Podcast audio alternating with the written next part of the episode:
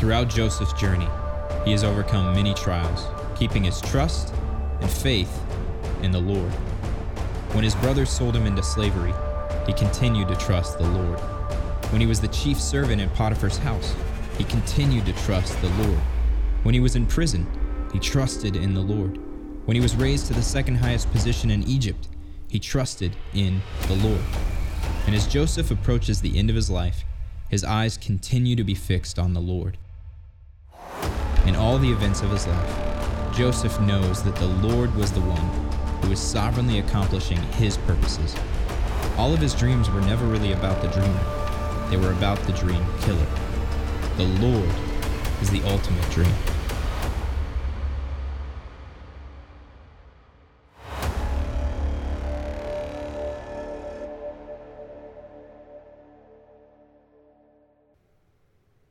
Hey, Crossroads, so great to have you joining us online. We're thankful that you're with us. Just so you know, we missed you. Uh, we can't wait till we can gather back together. It's going to be an exciting time. Uh, pray for that moment. We're praying for your safety. We're praying for your protection. Make sure they're online that you go and register. Let us know that you're there. And, uh, and also, give yourself a cool nickname. Uh, give yourself a cool nickname and let us know who you are. Chat with us, uh, keep us up to date. And always remember there's a, a place that you can pray. Uh, you can enter uh, that prayer, and there's somebody always available. By the way, that's available all week. You, if you want prayer, you can go right there to our online campus, and there is somebody ready and willing to pray for you. I also want to remind you we do have our hashtag going. It's been awesome to see the pictures of families gathering. And uh, don't forget to hashtag Crossroads at home at Crossroads Wired. We love to have some pictures of you gathering together. By the way, this week, show us a silly picture. We want to see a, a, funny picture of your family gathering at Crossroads Online Campus. And so take a funny picture, hashtag Crossroads at home. We love to be able to see that picture of you. We've got a lot of exciting things happening. By the way, we are in a season right now of 21 days of prayer and fasting. I don't think there's any greater timing for us to really spend some time in focus in refreshment and re energization of Jesus. And so, this is a chance for us to be re energized, refocused, and refreshed in who Christ is by fasting from something. And so, we hope you've joined us. Make sure you have that guide and you're following along with each detail of every day where we set aside some time to pray for a specific detail. And if you follow that guide on our website or on our app, we're hopefully you're enjoying this season of just seeking after the Lord, of really fasting to focus on who Christ is.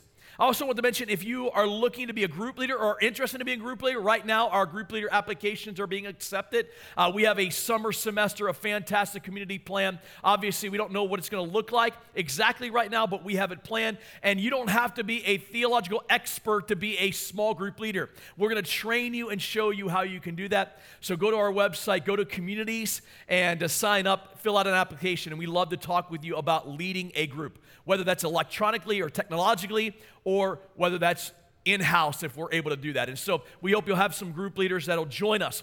Also, we are excited about Easter. Yes, it's going to look a little differently, but we are excited about the opportunity that you have to really make a difference by inviting others to join us uh, technologically online through our online campus for Easter at Crossroads. Obviously, we wish we could gather together. We are planning to make sure that you stay safe and we're obeying the government that's in charge of us by not having anything that we gather together. But we are having Easter online, both Good Friday and Easter. Our Good Friday service and then our Easter services, we've actually expanded the reach of those to be able to reach more people with the gospel of Jesus Christ. Take a look at this video that'll tell you a little bit about what Easter at Crossroads is all about. Take a look.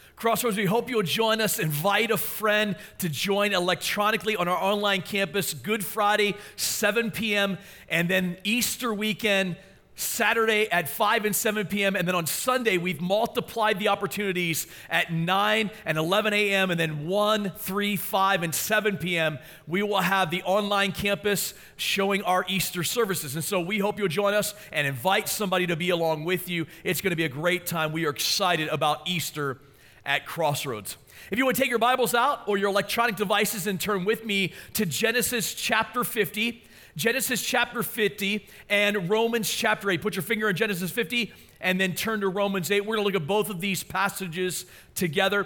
If you're with us and you don't have a Bible in your home, let us know. Uh, in fact, let our hosts know that you need a Bible. We'll send that to you. We want to make sure that you have a copy of God's Word. God has spoken. We're going to walk right through the scripture together. And so we want to make sure that you have a copy of God's Word. We're in this series that we've called Dream Killer. And we're journeying through the life of Joseph. We're going to wrap this up today, but we're journeying through the life of Joseph.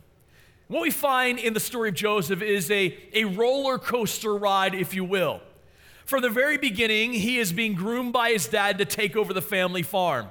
He was given a coat of many colors or a coat with long sleeves, but all of a sudden, he has two dreams. And these dreams signify that his father and mother and his brothers would bow down before him. His brothers didn't like it. And what we find after this happens is really the roller coaster ride, the hamster wheel of Joseph's life. He goes from privilege in his father's house to the pit that his brothers throw him in, to a position of authority as a servant in Potiphar's house, to perjury by Potiphar's wife. Now he's thrown into prison, and while in prison, he meets a cupbearer and he interprets the dreams of the cupbearer and the bread maker, but he's forgotten about. And so he goes from the privilege of his father's house to the position of Potiphar's house um, to, to father to Potiphar and now to prison. And the cupbearer sets him aside, pushes him aside, forgets about him. For two more years, he sits in prison. And then finally, Pharaoh has some dreams, and Pharaoh says, I need someone to interpret the dreams. And then the cupbearer remembers Joseph. And Joseph comes out and interprets the dreams. And then he believes life is just going to happen because now he's given the position of the prime minister of Egypt. He is the second in command of all the nation of Egypt. And he says, Forget the dreams.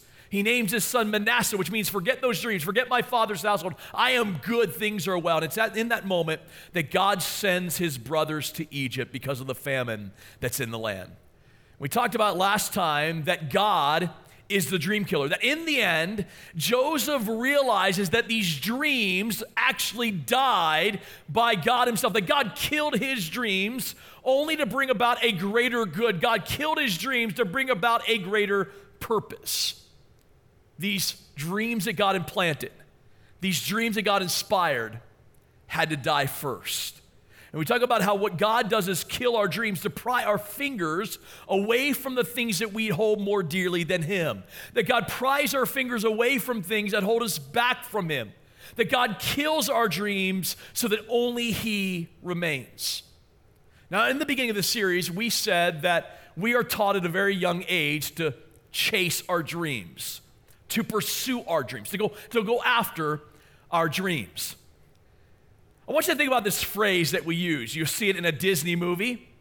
Uh, you, you see it in Hallmark movies. You see it played out. Every Hallmark movie ends with this idea that we live happily ever after. I mean, isn't that the end of every dream? Is that we want to be, we want to be happy. And so if you're single, maybe, maybe you're in your life, you're looking for that one. You're, you're anticipating that marriage Maybe for you, it's, I can't wait to have kids, and you're looking forward to the day where you're gonna have kids and they're gonna be running all over the place. And so there's this dream, and you just think, if I have kids, I'll live happily ever after. Or if I just had this house or this car or this possession, or if I had that house with the white picket fence, the American dream, right? Then all of a sudden I will then live happily ever after. If I just had that job that provides more. We're looking for things that will allow us to live happily ever after. We're looking for something to satisfy and bring us happiness in life.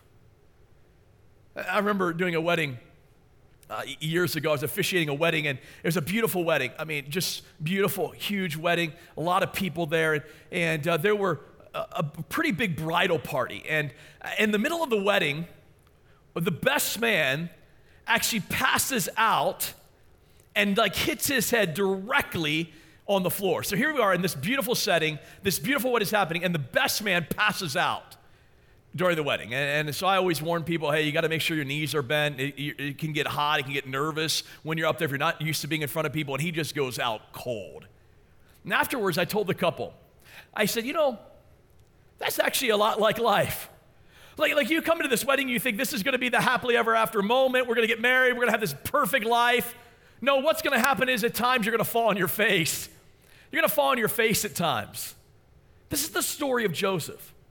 I mean, what you would think at this point in the story is that they live happily ever after. I mean, he's figured out he's been faithful to God. He's figured out that God killed his dream only to save the nation, to save God's people, to save Egypt, to save the world of that day. And yet we come to chapter 50 and this story isn't done.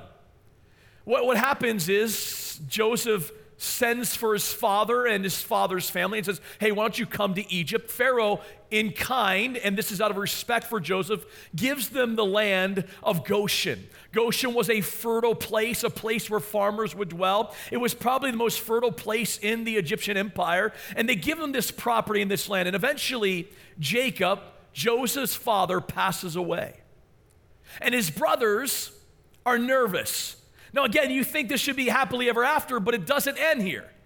When we pick up the story in Genesis chapter 50, we'll begin in verse 15. We see this takes a very interesting twist. Genesis chapter 50, verse 15. When Joseph's brothers saw that their father was dead, they said, It may be that Joseph will hate us and pay us back for all the evil that we did to him. So now they're thinking he's going to get back to us. So they sent a message to Joseph. Now, I find this funny. They don't go to Joseph, they send a message to Joseph saying, Your father gave this command before he died. Say to Joseph, Please forgive the transgression of your brothers and their sin because they did evil against you. And now please forgive the transgression of the servants of the God of your father. Joseph wept when they spoke to him.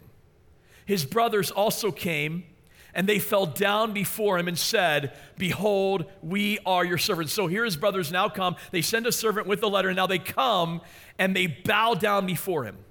But Joseph said to them, Do not fear, for am I in the place of God? As for you, you meant evil against me, but God meant it for good to bring it about that many people should be kept alive as they are today. So do not fear. I will provide for you and your little ones. Thus he comforted them and spoke kindly to them. Here they do, they come to him and they say, Please forgive. This, they send a servant with a letter saying, Please forgive, just as our father wanted. And then they come to him and they bow down before him. I want you to think about this for a moment. This is the fifth time in this story that the brothers actually bow before Joseph. Remember the dream at the beginning? The dream at the beginning was that the brothers would bow down before him, the father, mother, and brothers would bow down before him. This has now happened five times in chapter 42, in chapter 43, in chapter 44. It happens twice in chapter 43. And now in Genesis chapter 50, they come before him and bow down. This is uh, uh, beside the fact that all of Egypt bows down before Joseph. But now his brothers have bowed down five times. You would think if there was any moment where Joseph would say, All right, guys, I got you. Oh, all right, guys, finally the dream has come true. You've done it more than once. You have bowed down before me. See, I told you so. I mean, right, he was a little brother. He could have said that. See, I told you guys you would bow before me. If it, there was ever a moment where he had them, his father is dead. He, he, doesn't have to show honor now publicly. He could, he could take them captive. He, he, could, he could say, See, what God has done. By the way, wasn't it God who gave him the dream anyway? He could have said, This is the moment. But Joseph doesn't. Joseph realizes something deeper. And We've been looking at this all through this series. Joseph says, For am I in the place of God? What you meant for evil, God had a plan for it. Am I in the place of God? Does my dream stand in the place of God's plan in this moment? Does my dream stand in the place of God? Now, now, there's two ways of looking this. First of all, Joseph understood what this, this dream wasn't meant to be, or what dreams really become without even meaning to become. In our lives, dreams can kind of take two turns. First of all, dreams can become a chase to find my place. See, when we first are given dreams and those dreams about life that we have about marriage and job and house and whatever it is that you would dream about, whatever it is that we desire, it really is a chase, it's a pursuit to find my place in life. We talk about the American dream, it really is a pursuit to find our own place. It's really focused on us, on me, on mine, or what I want. Think about it. Why do we get married? We get married not to serve somebody, we get married for them to help us. Why do we have kids? That's a deep question. Well, why do we have kids? We have kids not just so that we serve them, we have kids so that we carry on that name, that we have this relationship that goes on. We have these kids really for us. Why do we get that job? Why, why, why, do we, why do we want this money? Why do I want this possession? Why do I want that car? What, we want it for my place. I, I, I use the dreams to chase after my place. It's about me. By the way, I find it interesting. I read this book uh, a while ago called The Real American Dream. It's by a man named Andrew Delbanco. And uh, he talks about this idea of where do we find our purpose? Where do we find and what do we do to really gain that purpose? And he went through history. It's really a history book. And he goes through this history of the real American dream. And he talks about that in the beginning, when our country was founded, it was founded on the dream of the glory of God. This is the reason why uh, we escaped uh, Great Britain. The reason we escaped England, it was the whole idea of freedom to bring glory to God. And then it was built on that premise. And somewhere around the 19th century, it began to change where the nation, the U.S., took the place of God. Now, where, where now uh, national pride trumped God's glory. And so now it was all about nation. It was all about the goodness of the nation. It was all about the nation being good more than the glory of God. Then he said over the last few decades, it has actually shifted.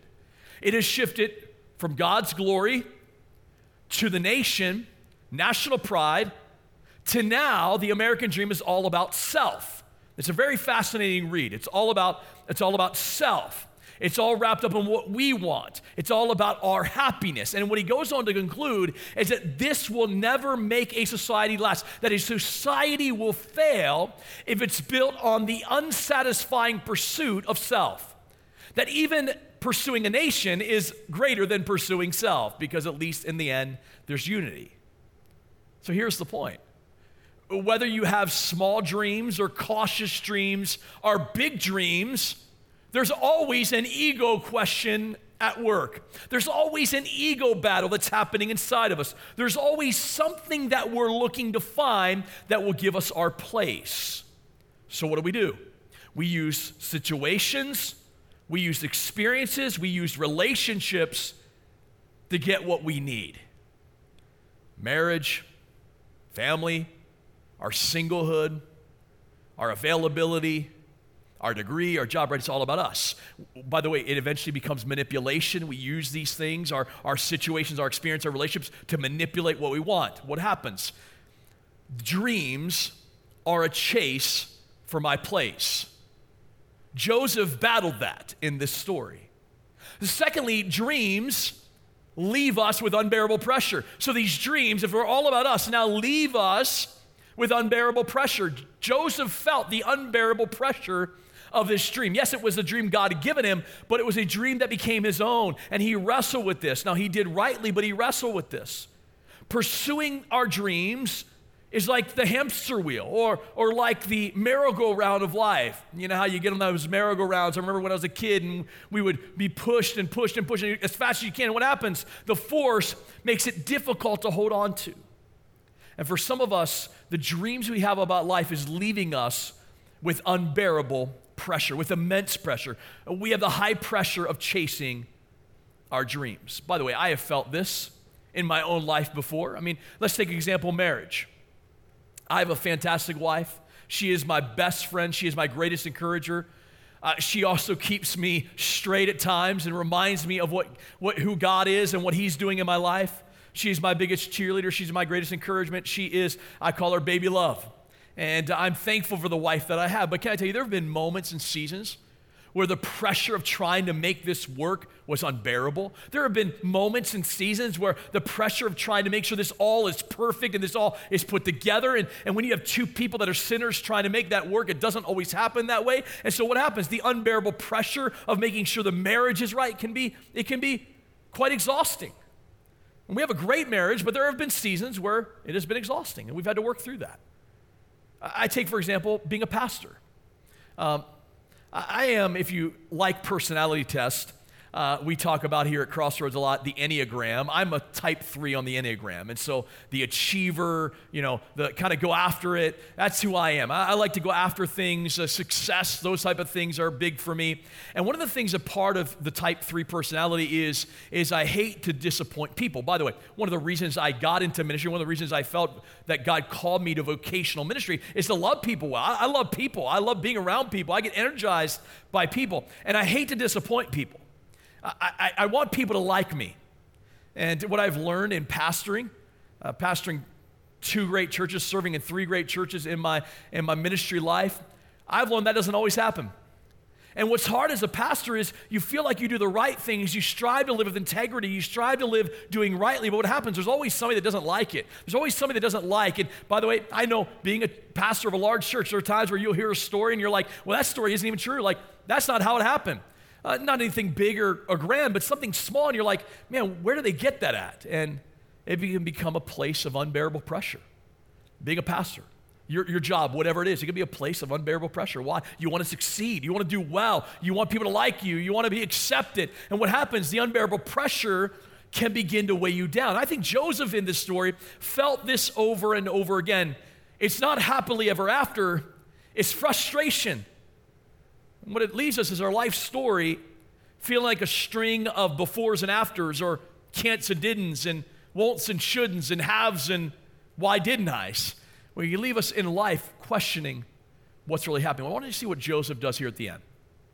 Joseph here sees a great change in perspective. Throughout the story, we see Joseph really growing in his perspective of who God is the curse that began in Genesis 37 now becomes a perspective about God. What he realizes is this dream isn't about himself.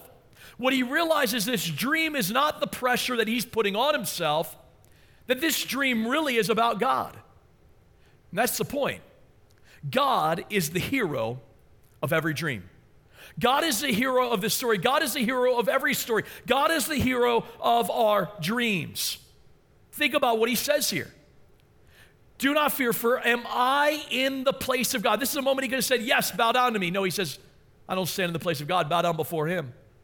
What you meant for evil, God has turned for good. God is the hero of the story. By the way, when you read the scripture, God is the hero of every story. God is the hero of every dream. God stands in his place above all that he gives to us. Every dream, our marriage, our house, uh, our kids, our, our jobs, our hobbies, God stands in the place of every dream. That's the question we have to ask. God stands in the place. I want you to think about the implications of this.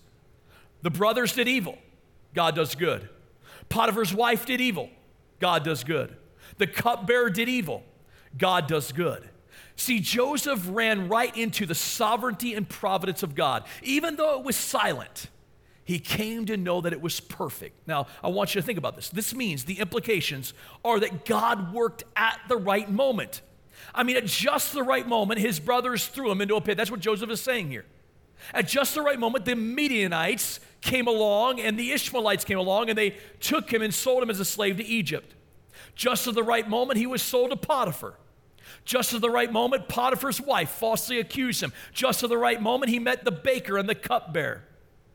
Just at the right moment, the cupbearer forgot Joseph, but then remembered him later on. At just the right moment, Pharaoh called for him. At just the right moment, he was promoted to prime minister. At just the right moment, Jacob sent his sons to Egypt. At just the right moment, the brothers met Joseph. At just the right moment, Jacob's family moved to Egypt. At just the right moment, Jacob died. You see what happens in this story? All of this happened at just the right moment, in just the right way, so that just the right people would be in the right place, so that in the end, God would accomplish his plan. there was nothing here that Joseph could leverage for himself. There was no way that Joseph could have gotten himself as a prime minister of Egypt. There was no way a Hebrew boy would have become the prime minister of Egypt. But what did God do? In just the right time, in just the right way, with just the right people, God moved in Joseph to get him to that spot where God would get the greatest glory through his life. I love the way Charles Spurgeon described this moment. What you meant for evil, God meant for good. He says, God is to be seen in the smallest details of life. God is to be seen in the smallest details of life. I want you to think about that right now in your life. There is not a single time where God says, oops. There's not a single time where God says, uh oh. There's not a single time where God is taken by surprise and says, oh man, I messed up. Knowing God's hands, even intended evil, becomes eventual good. Or let me state another way that God allows evil to happen, allows what he hates to accomplish what he loves. I want you to think about that. That God even allows what he hates to accomplish what he loves. Now, think about this in your life. He can put you exactly where he wants you to be in this moment. He can arrange all the details years in advance. He can open doors that seem shut tight. He can remove obstacles that seem to be in your way. He can take your choices and fit them into His plan that you end up at the right place at the right time. He can even take your mistakes and bring good out of them. He can even use tragedy, viruses, to be used for His good and glory. The question we ask, the question that Joseph begs us to ask in this story is do I trust myself or do I trust God with the details of my life? That's the question. Do I trust myself or do I trust God with the details of my life? What we find from the beginning of the story to the end of the story is that God is reshaping Joseph's thinking. God is reshaping his view of his dreams. God is reshaping the way he thinks about his purpose.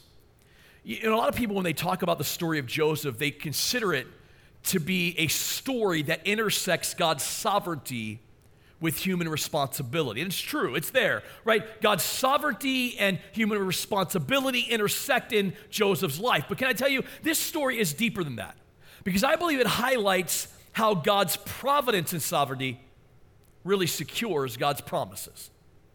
I want to show you how this is played out in the New Testament because we see this that God's sovereignty, God being the hero of every story, God's providence that He cares about us, actually secures for us His promises.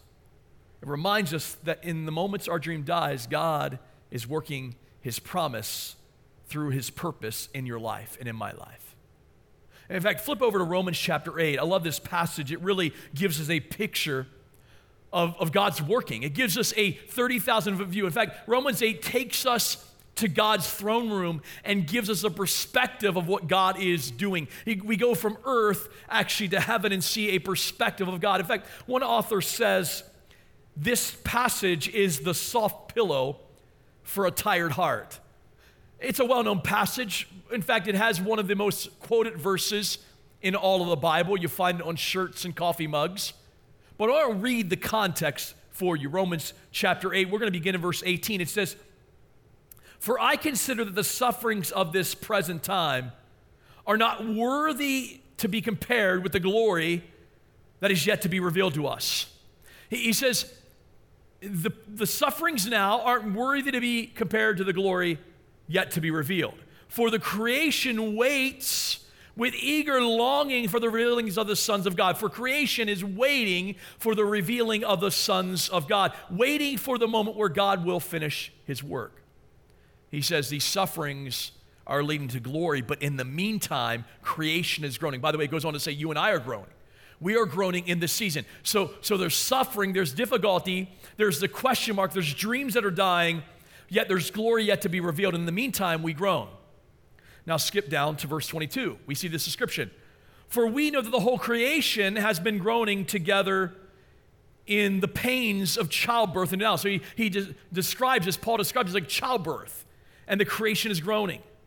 And not only the creation, but we ourselves, who we who have the first fruits of the Spirit, we groan inwardly as we wait eagerly for adoption as sons, the redemption of our bodies. For in this hope we are saved. Now, hope that is seen is not hope, for who hopes for what he sees? But if we hope for what we do not see, we wait for it with patience. So you and I are holding on to hope that this day will come where this will be undone. The groaning will cease. Verse 26. Likewise, the Spirit helps in our weaknesses. For we do not know that how to pray as we ought, but the Spirit Himself intercedes for us with groanings too deep for words. So the Spirit Himself groans with us but it's too deep for words. And he who searches hearts knows what is the mind of the Spirit, because the Spirit intercedes for the saints according to the will of God. And we know, and here it is, the main verse, and we know that for those who love God, all things work together for good. Jo- Joseph's story, here it is. For those who are called according to his purpose. For those whom he foreknew, he also predestined to be conformed to the image of his son, in order that he might be the firstborn among many brothers. And those whom he predestined, he also called. And those whom he called, he also justified. And those whom he justified, he also glorified. So, how did Joseph shift perspective from Genesis 37 to Genesis 50? And how does this connect to your and I's life as we see dreams die? As we have God kill our dreams to bring about a greater purpose. I want to share with you a few things to consider. Number one, and we see this as we put God in the proper place, recognize that God is exchanging our implanted dreams, our earthly dreams, for a divinely inspired dream recognize that God is exchanging our dream. Now, I love this, this passage. And of course, this verse I, I love. It's a promise, this promise that all things work together for good to those who love God and are called according to your purpose. By the way, notice verse 28. It's only for those who love God and are called according to his purpose. And so it's for those who put God in his proper place. It's for those where we say, Do I stand in the place of God in our dreams? It's not those who are pursuing their own dreams that we see this. But God works all things together for good to those who love God. We as believers, we are called according to his purpose. So he says, all, God works all things together for good. And then he describes the process. And what we find is God exchanges our dreams, our implanted dreams, these dreams that lead to groaning, and he exchanges them for inspired dreams. This is the perspective that God has about our life from eternity past to the future. By the way, notice Paul here in this passage doesn't make an argument to say, hey, here's Calvinism, listen to it. He's not trying to show us anything deeply theological necessarily. He's trying to give us assurance in seasons we don't understand. In the midst of suffering, he is trying to bring us assurance. He's not just trying to make a theological argument, he is making an argument of assurance. However, there's theology in here. Notice what he says. How do we know all things work together for good? How do we know this will work? Notice verse 29. For those who he foreknew, notice the description, he knows. God knows. He foreknows. He, he foreknows your life. He foreknows my life. He foreknows our situation. He foreknows our redemptive plan. He knows us beforehand. Secondly, notice not only does he know, but it says, for those whom he foreknew, he also predestined. He chooses. He knows but he also chooses. Now, this is where we always get caught up in this passage. It's the Greek word parizomai. It means he chooses beforehand. And we get messed up with that because we think, well, wait a minute, predestined. By the way, it is in the Bible. We just read it. It's not some foreign word. By the way, no one would have read this and skipped a beat when they read this in their day. What did Paul mean by, by choosing? When we think of choosing, we think of somebody on a team and you pick this guy to play on kickball, your kickball team, but you don't pick this person, or you pick this person to play volleyball, but not that person. And so we think about it from who's not being picked and who's being picked. But God does it a little bit differently. And I'm not going to go into this in great detail, but God chooses. Now, I want you to think about this. God is in charge, sovereign and provident, over what happens, when it happens, how it happens, and why it happens, and even what happens after it happens. God is in charge. He's sovereign and provident. This is also true of all events in every place from the beginning of time. He does this for our good and His glory. So, for the beginning of time, He knows all that He's doing. He's outside of time, He's not bound by it. He is not the author of sin, and yet He allows evil to serve His purpose. He does not violate our free will, yet free will serves His purpose. We're not supposed to understand all this, we just are supposed to believe it. God predestines. Notice what He says, though. He gives us a direction. He says, For those who He foreknew, those He knows, He chooses, He predestines to be conformed to the image of his son in order that he might be the firstborn among many brothers. Look at the, the text. It says, You are predestined for what? To be conformed to the image of his son. See, the work of God, the purpose of God in our life is to conform us to the image of his son. And so, based upon that, what does he do? He calls. Those who predestined, he also called. Then, those he calls, what does he do? He saves. He justifies them. He says, You are right. He declares us right. And then it says he glorifies them eventually. He completes the work. He, he, he starts the work in salvation by justifying us. He completes the work by one day making us like Christ. I want you to get this. I know this seems theological, but this is really a, a moment of assurance. You feel in your life your dreams are dying. You feel in your life that happily ever after is never coming. Why? Because you're, you're, you're, you're looking for a dream that will never satisfy, a dream that's focused on stuff that leaves you with unbearable pressure. But when you understand the purpose and dream of God, what happens? It changes everything. God's dream is what?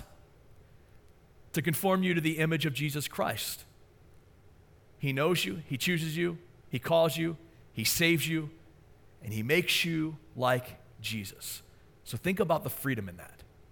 Think about the freedom. What God does is He takes our earthly implanted dreams and He exchanges them for a greater dream. What is the greater dream? We get to be like Jesus. The greater dream is that we get to be like Christ.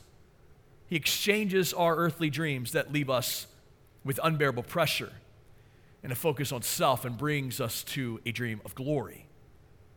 You and I are called to live a different dream you and I are called to live in freedom of that dream. That He is doing a work to make us like Christ. You know what that means? If you're single, how is your singlehood making you like Jesus? If you're married, how is your spouse helping you become more like Christ? When you have those kids and they don't always listen, how are they helping you become more like Jesus? As you're as you're schooling them at home, as the teachers are sending work, how is that helping you become more like Christ? When we get those possessions that God gives to us, and maybe it's a good job and money and retirement plan, how are we using that? How is God using that to make us more like Christ? That's the greater dream. That is the greater purpose. He exchanges our dream for a greater dream. And that dream is that you and I get to be like Jesus. Can I tell you, in my marriage, that has saved me greatly. It has saved me greatly in my ministry. It has saved me greatly in my fatherhood. Why? Because in those moments where I just want to take control and I want to, I want to stir the dream for myself, what happens? I ask the question, how is this making me like Jesus Christ? How is God exchanging my dream of life for a greater dream of glory? No, number two, he calls us in this passage to find hope in the fact that God is reshaping our dream to match his will. If you go back just a few verses, notice he says that we're groaning, but in that groaning, we find hope. Verse 24 For in this hope we are saved. Now, hope that is seen is not seen, for he who hopes for what he sees. But if we hope for what we do not see, we wait for it with patience. We groan, but we groan with hope. Why? Well, he goes on. Because we have a spirit who is interceding on our behalf. Verse 27 He's interceding for the saints according to the will of God. Here's the picture I can find hope in the fact that right now, as God is working his plan, I find hope in the fact that he's accomplishing his will. As I understand God's work, he is reshaping my thinking to find hope in the fact that he is matching his will to this dream of me becoming like Christ. He is reshaping the dreams of my life to accomplish His will. See, for you and I, many of us, we go back and forth on these dreams, right? Okay, I want God's purpose, but I want this dream. I want this dream, but I want God's purpose. This is why God has to kill the dream, because our dreams collide with God's plan, with God's will for our lives. People ask, What is God's will for your life? Can I tell you, this passage tells us God's will for my life is to become like Jesus. And so that means I've got to let God take those dreams, kill those dreams, now bring about His will, which is to make me more like Christ, to reflect Him all the more. That even in the midst of my groaning, I'm accomplishing God's purpose. I'm accomplishing a greater dream. Number three, in the moments we don't understand, pray honestly and surrender willingly. Now, I want you to see verse 26. He says, Likewise, the Spirit helps us. I love this verse. The Spirit helps us. The Holy Spirit helps us, for we don't know how we ought to pray. There's times where we just don't know. But what happens? But the Spirit Himself intercedes for us with groanings too deep for words, and He who searches hearts know what is the mind of the saints, the Spirit, and He intercedes according to the will of God. In moments we don't understand, pray honestly and surrender willingly. See, for many of us in our season of life, we come to God and we say, God, I need you to support. God, I need you to help my dream to become true. I need you to help this reality. And what we do is we make God a genie in a bottle. We make God a genie in a bottle that's there for our wishes. What we find here is God, I don't know how to pray, but I'm surrendering. And what I'm asking is your spirit to intercede on my behalf. By the way, the, the, Spirit intercedes. He takes our request and says, Father, here's the will. Here's your will. Let me help connect it to them. And He connects the will of God to our lives. We pray, and the Spirit intercedes on our behalfs with groanings which cannot be uttered. See, we don't enter prayer as demanders, we enter prayer as thankful recipients. We enter prayer saying, God, you have a plan. God, you know what you're doing. God, I have these dreams, but I trust your dream better than these dreams. And so, God, bring about your purpose and plan in my life. I love Proverbs 16 9. It says, The heart of man plans his way, but the Lord establishes his steps. Pray honestly, but surrender willingly. God, I don't just want your support, I want my surrender. I want to surrender to you. And then lastly, live with the end in mind. Live with the end in mind. You know what Romans 8 does? Is he takes us to the throne room and shows us the perspective of God. And, and God then says, Paul writes, now live from this perspective. Live from the perspective that in our difficulties, in the moments where it seems that dreams are dying, in the moments where it seems that life is unbearable in its pressure, it doesn't seem to be going the way we want. Now we need to live with the end in mind. That there is a moment of glory.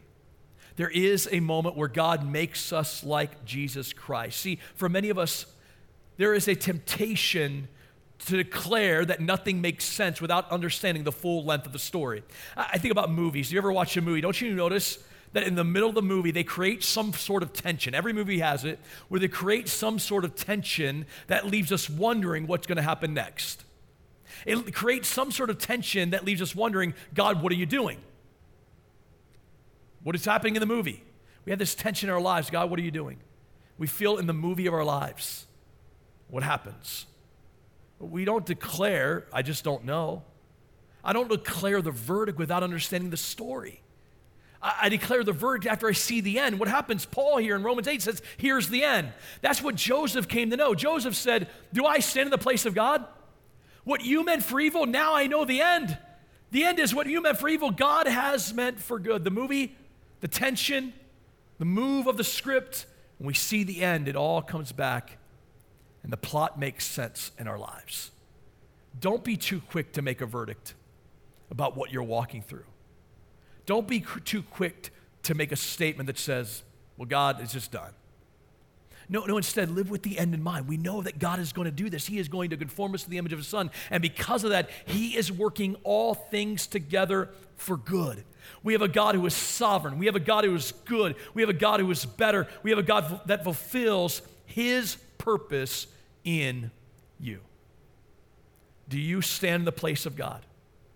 Is God your greatest dreams? In this passage, is Christ my greatest dream? Christ, my dream is to be like you. My dream is to be like you.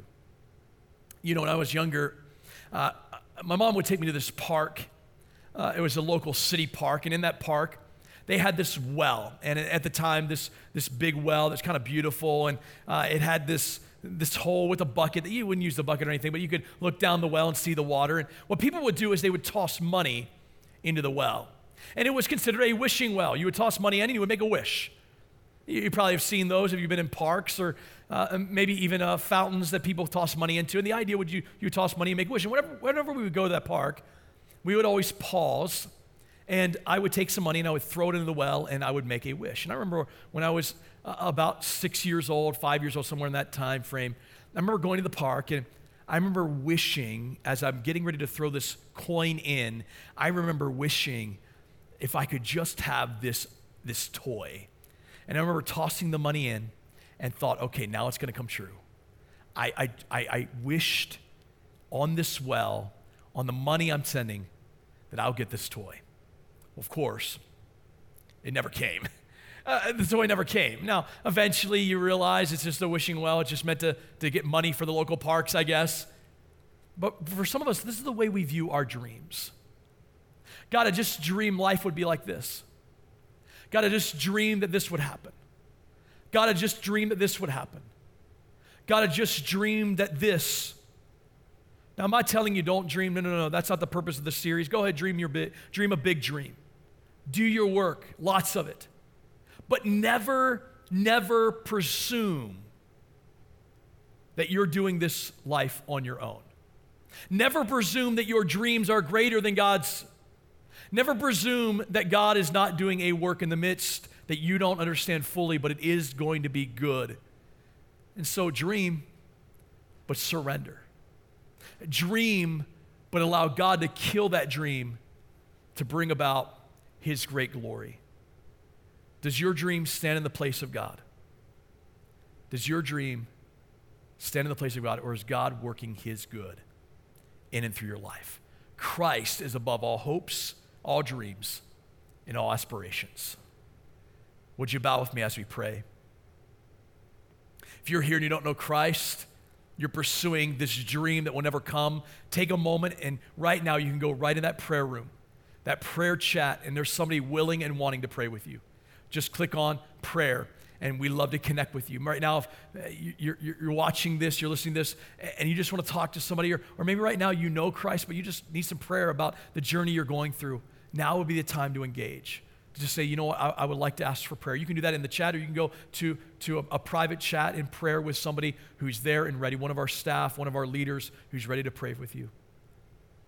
Today could be the day of your salvation. Could they, to, today could be the day where God exchanges your dream for the dream of His glory. God, I want to thank you for your word. God, I need this reminder because so often in life I'm pursuing this dream, this dream that I have about life, this dream that's focused on me, that's egocentric. And God, what you have to do is you have to empty us of that dream. And you empty us of that dream by, by killing the dream. Sometimes it's in pain, sometimes it's in circumstance, Sometimes it's in failed relationships, you kill the dream. But in the end, you're not killing the dream to hurt us. You're killing the dream to bring about a greater dream. And Romans tells us the greater dream is that we get to be conformed to the image of your Son, Jesus, that we get to be conformed in your likeness. And so, God, may we surrender. May we not hold on to those dreams that we have about life with closed fist, with white knuckles but may, may, we open our hands and say, God, we want your good above all else. Lord, Joseph came to understand that. What his brothers meant for evil, that he could never have seen as good, now could be considered good. Lord, he, he was able to say, Do I stand in the place of God? When they're bowing before him, and he could have said, See, I told you. No, he says, Do I stand in the place of God? And Lord, we don't want to stand in your place in our dreams. No we want your dream to be what our dream is about the dream of glory because we get to become like Jesus. May we view our families that way. May, may, we view our marriages that way. May we view our kids that way. May we view our work that way. May we see how it's conforming us to the image of something greater. May our hope be set in your will. May our prayers be honest and yet our surrender be willing. And God, may we live with the end game in mind, the long view. of one day when our faith will be sight and our dreams will be beyond what we could ever imagine with you. In your name, Jesus Christ, our Savior. In your name.